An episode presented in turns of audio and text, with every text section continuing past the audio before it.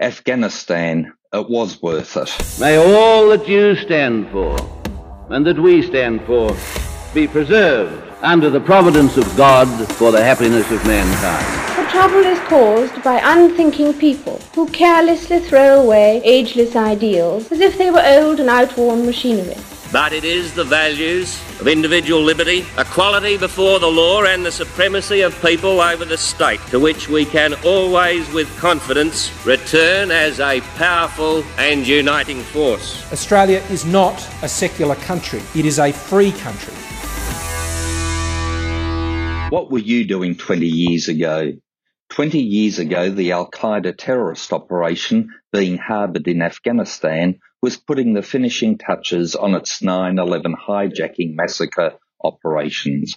2,977 people died on that fateful day from nearly 100 different countries of whom 10 were Australians.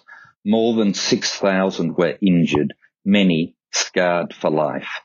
This barbaric shedding of innocent civilian blood was as brutal as it was brazen.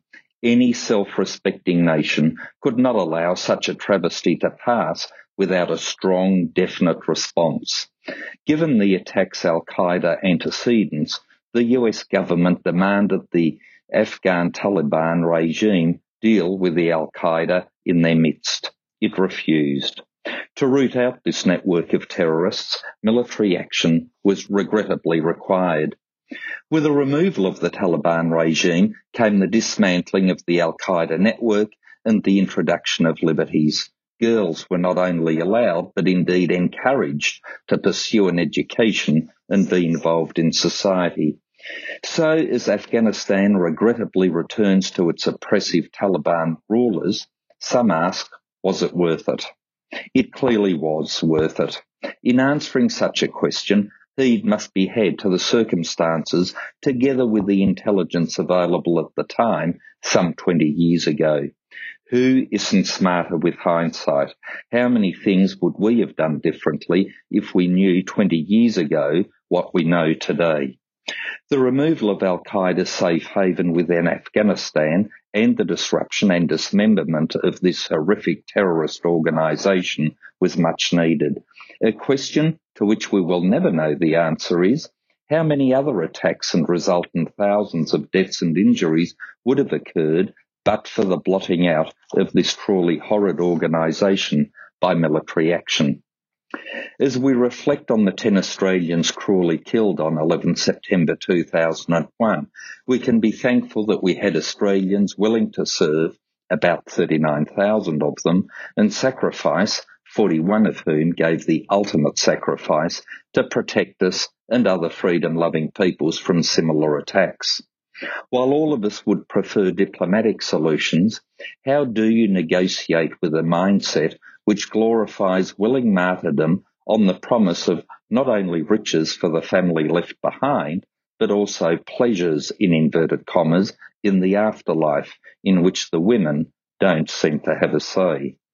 As an aside, it is a matter of regret that certain elements find it difficult to unconditionally condemn such a brutal ideology with its consequent gross human rights abuses, especially for women, yet salivated the opportunity to throw stones at our society and culture. Imperfect though ours may be, we all know where we would rather be living.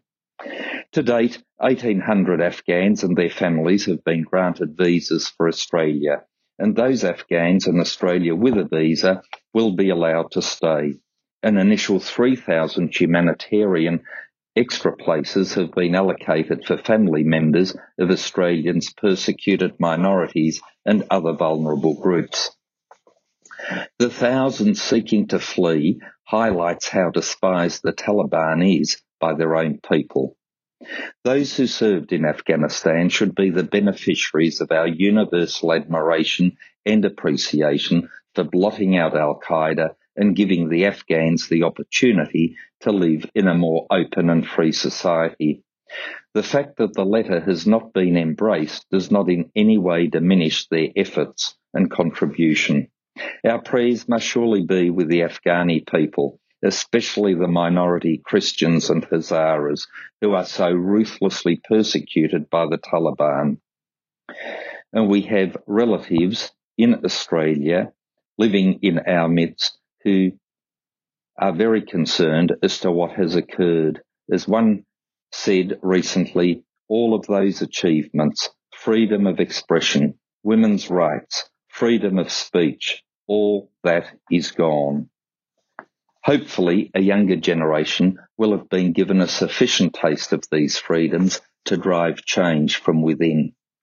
While the social benefits enjoyed over the last 20 years may have been lost in the short term, freedom always ultimately wins.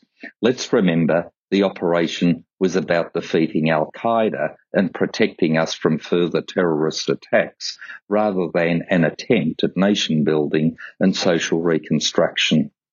In our understandable disappointment at the collapse of Afghanistan into the hands of the terrible Taliban, let's never lose sight of the fact we are all the beneficiaries of a more secure world and future because of Al Qaeda's defeat. For those who gave so much in the cause for freedom and are battling to come to grips with the events in Afghanistan, they can remember Open Arms Veterans and Families Counselling is available 24 hours a day on 1800 011 046. We thank them for a job well done. Today, we need a special kind of courage. Not the kind needed in battle, but a kind which makes us stand up for everything that we know is right, everything that is true and honest. We need the kind of courage that can withstand the subtle corruption of the cynic, so that we can show the world that we are not afraid of the future. I think the thing most conservatives and other right thinking people have against the modern union movement is the assumption its member unions make that all the teachers, nurses, and other members they represent think exactly the same way, all hate conservative values, but all love every last Labour Green thought bubble, and then go well beyond the scope of their responsibilities to campaign exclusively for leftist parties and politicians. Well, the Red Union Group has changed all that, and by eliminating all party politics and political donations, they can save teachers, nurses, and transport professionals hundreds of dollars every year from existing union fees. To have better service with lower fees and a union without party politics, visit redunion.com.au. To save another $25 off your first instalment, use the coupon GoodSauce at the checkout. That's redunion.com.au and use the coupon GoodSauce to let them know we sent you and save another $25.